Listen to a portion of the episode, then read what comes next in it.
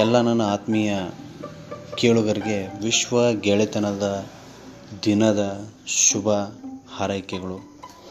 ಈ ಗೆಳೆತನದ ದಿನ ಅನ್ನೋದು ನಮಗೆಲ್ರಿಗೂ ಒಂದು ರೀತಿ ಖುಷಿ, ಮೋಜು, ಮಸ್ತಿ ಇವನ್ನೆಲ್ಲ ತಂದುಕೊಡೋದಕ್ಕೆ ಮೂಲ ಕಾರಣೀಕರ್ತರು ಯಾರು, ಜೊತೆಗೆ ನಮ್ಮ ಆತ್ಮೀಯರ ಒಂದು ಇದನ್ನು ಏನೋ ಶುಭಾಶಯ ಕೋರೋದಕ್ಕೆ, ಜೊತೆಗೆ ಕೇಕ್ ಕಟ್ ಮಾಡೋದಕ್ಕೆ, ಜೊತೆಗೆ ಕೈಗೆ ಬ್ಯಾಂಡ್ ಕಟ್ಟೋದಕ್ಕೆ, ಜೊತೆಗೆ ನಮ್ಮ ಗೆಳೆಯರಿಗೆ ಆತ್ಮೀಯರಿಗೆ ಒಂದು ಡ್ರೆಸ್ ಕೊಡೋದಕ್ಕಾಗಿರ್ಬೋದು, ಜೊತೆಗೆ ಒಂದು ಟ್ರೀಟ್ ಕೊಡಿಸೋದಾಗಿರ್ಬೋದು. ಸೊ ಇಂಥವೆಲ್ಲ ನಾವು ಮಾಡ್ತೀವಿ. ಸೊ ಇವಕ್ಕೆಲ್ಲದಕ್ಕೂ ಒಬ್ಬ ಮೂಲ ವ್ಯಕ್ತಿಗಳದಾರ ಒಂದಿಬ್ಬರು.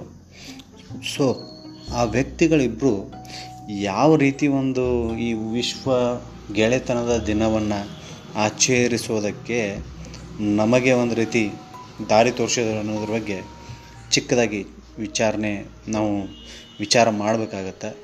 ಯಾಕಂದ್ರೆ ವಿಶ್ವ ಗೆಳೆತನ ದಿನಾಚರಣೆ ಅನ್ನೋದು ಒಂದು ರೀತಿ ನಮ್ಮ ಲೈಫ್ ಲಾಂಗ್ ಇರುವಂಥದ್ದು, ಜೊತೆಗೆ ನಮ್ಮ ಗೆಳೆಯರು ನಾವು ಆತ್ಮೀಯರಿಗೆ ಒಂದು ಶುಭಾಶಯ ಕೋರುವಂಥ ಒಂದು ಸಂದರ್ಭ. ಸೊ ಇದು ಅಮೇರಿಕಾದ ಒಬ್ಬ ವ್ಯಕ್ತಿ, ಜೊತೆಗೆ ಅವರು ಹಾಲ್ಮಾರ್ಕ್ ಅನ್ನುವಂಥ ಒಂದು ದೊಡ್ಡ ಪ್ರಕಾಶನ ಕಂಪನಿ ಸಂಸ್ಥೆ, ಅಂದರೆ ಪ್ರಕಾಶನದ ಮುದ್ರಣ ಸಂಸ್ಥೆ, ಅದರಲ್ಲೂ ಮುಖ್ಯವಾಗಿ ಅವರು ಗ್ರೀಟಿಂಗ್ಸ್ಗಳನ್ನು ಪ್ರಿಂಟ್ ಹಾಕ್ತಾರೆ. ಗ್ರೀಟಿಂಗ್ಸ್ ಅಂದರೆ ನಮಗೆಲ್ರಿಗೂ ಗೊತ್ತೇ ಗೊತ್ತು. ಸೊ ಅಂಥ ಗ್ರೀಟಿಂಗ್ಸ್ಗಳನ್ನ ಪ್ರಿಂಟ್ ಆಗುವಂಥ ಸಂಸ್ಥೆ ಈ ಒಂದು ಸೀಸನಲ್ಲಿ ಅಲ್ಲಿ ಅಮೇರಿಕಾದಲ್ಲಿ ಏನಿರುತ್ತಂತ ಹೇಳಿದರೆ ಯಾವುದೇ ರೀತಿಯ ಮುದ್ರಣಕ್ಕೆ ಅವಕಾಶ ಇರೋದಿಲ್ಲ. ಸೊ ಮುದ್ರಣಕ್ಕೆ ಅವಕಾಶ ಇರುವುದಿಲ್ಲ, ಜೊತೆಗೆ ಅವರೊಂದು ಬಿಸ್ನೆಸ್ ಏನಿದೆಯಲ್ಲ ಲಾಸಲ್ಲಿ ನಡೀತಾ ಇರುತ್ತೆ.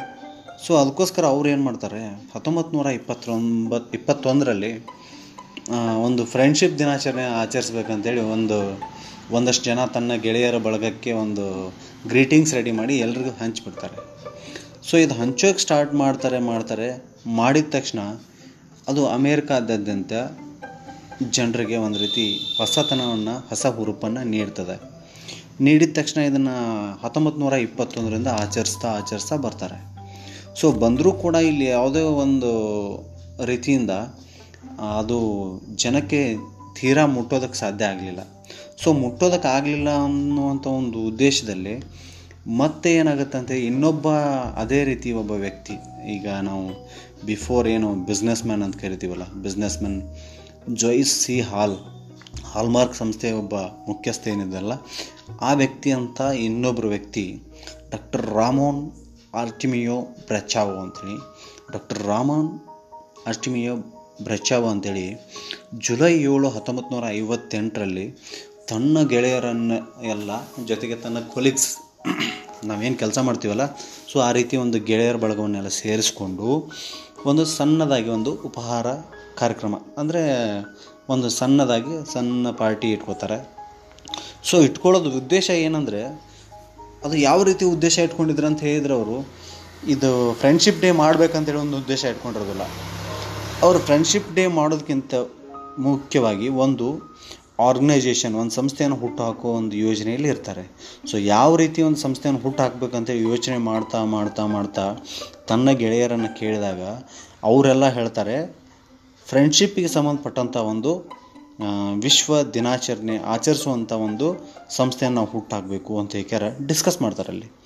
ಸೊ ಡಿಸ್ಕಸ್ ಮಾಡಿದಾಗ ಏನಾಗುತ್ತೆ, ಆ ಒಂದು ಸಂಸ್ಥೆಗೆ ಏನಾದರೂ ಒಂದು ಹೆಸರು ಕೊಡಬೇಕಲ್ಲ. ಸೊ ಹೆಸರು ಕೊಡಬೇಕಂತ ಇದ್ದ ತಕ್ಷಣ ಎಲ್ಲರೂ ಸೇರಿ ಹೇಳ್ತಾರೆ, the world crusade of friendship, ಅಂದರೆ ಕ್ರುಸೇಡ್ ಅಂತ ಇದ್ದರೆ ಒಂದು ಧರ್ಮ, ಫ್ರೆಂಡ್ಶಿಪ್ ಅನ್ನೋದು ಒಂದು ಧರ್ಮ ಅಥವಾ ಒಂದು ಧರ್ಮ ಚಳುವಳಿ ನಾವು ಕರಿಬೋದು ಕನ್ನಡದಲ್ಲಿ. ಸೊ ಈ ಒಂದು ಚಳುವಳಿ ಆರಂಭ ಆಗಿ ಪ್ರಪಂಚದಾದ್ಯಂತ ಹರಡುತ್ತೆ. ಆದರೂ ಕೂಡ ಎಲ್ಲೋ ಒಂದು ಕಡೆ ಈ ಒಂದು the world crusade of friendship ಅನ್ನುವಂಥ ಸಂಸ್ಥೆಯನ್ನು ಹುಟ್ಟು ಹಾಕಿತ್ತಲ್ಲ, ಸೊ ಅದು ಅಲೆ ಕಡಿಮೆ ಆಗ್ತಾ ಬರುತ್ತೆ.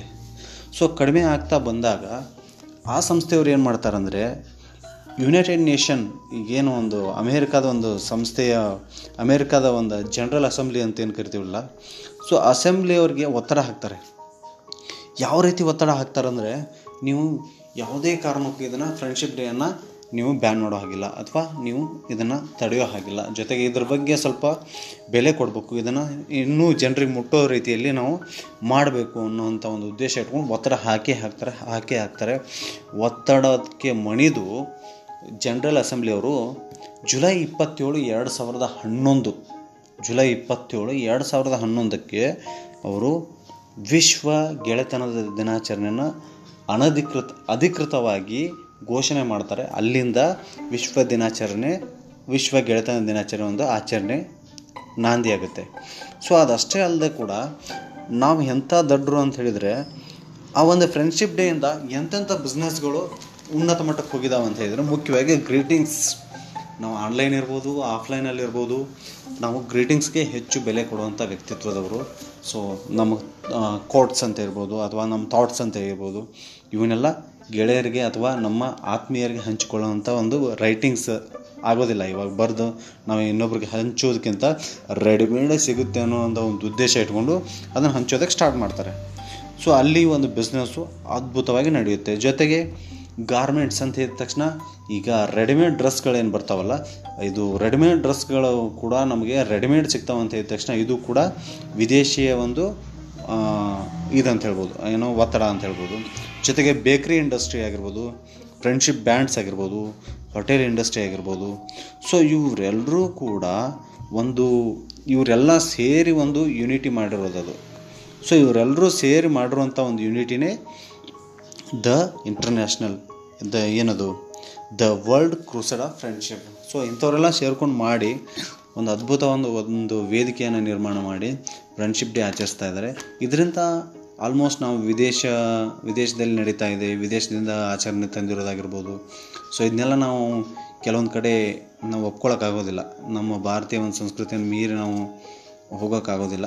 ಆದರೂ ಕೂಡ ಗೆಳೆತನ ಅನ್ನೋದು ನಮ್ಮ ಹುಟ್ಟಿನಿಂದ ಬಂದಿರುವಂಥದ್ದು.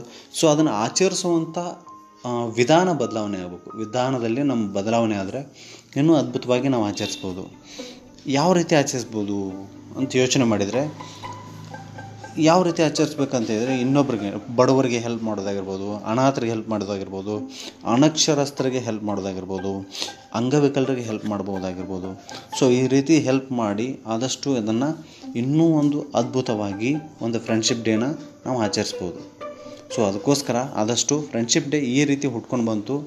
ಸೊ ಅದು ಒಂದು ರೀತಿ ನಿಯಮ ಜೊತೆಗೆ ಮಾನವೀಯತೆ ಜೊತೆಗೆ ಇವನ್ನೆಲ್ಲ ಮೀರಿ ಬೆಳೆಯೋದಕ್ಕಿಂತ ಅದ್ಭುತವಾಗಿ ಒಂದು ಫ್ರೆಂಡ್ಶಿಪ್ ಡೇ ಮುಂದುವರಿಬೇಕು ಅನ್ನೋದೇ ನಮ್ಮ ಆಶಯ. ಸೊ ಇದನ್ನು ಮುಂದುವರಿಸಿ ಅಂತ ಹೇಳ್ತಾ ಈ ಒಂದು ಮಾತು ಮುಗಿಸ್ತೀನಿ. ನಮಸ್ಕಾರ.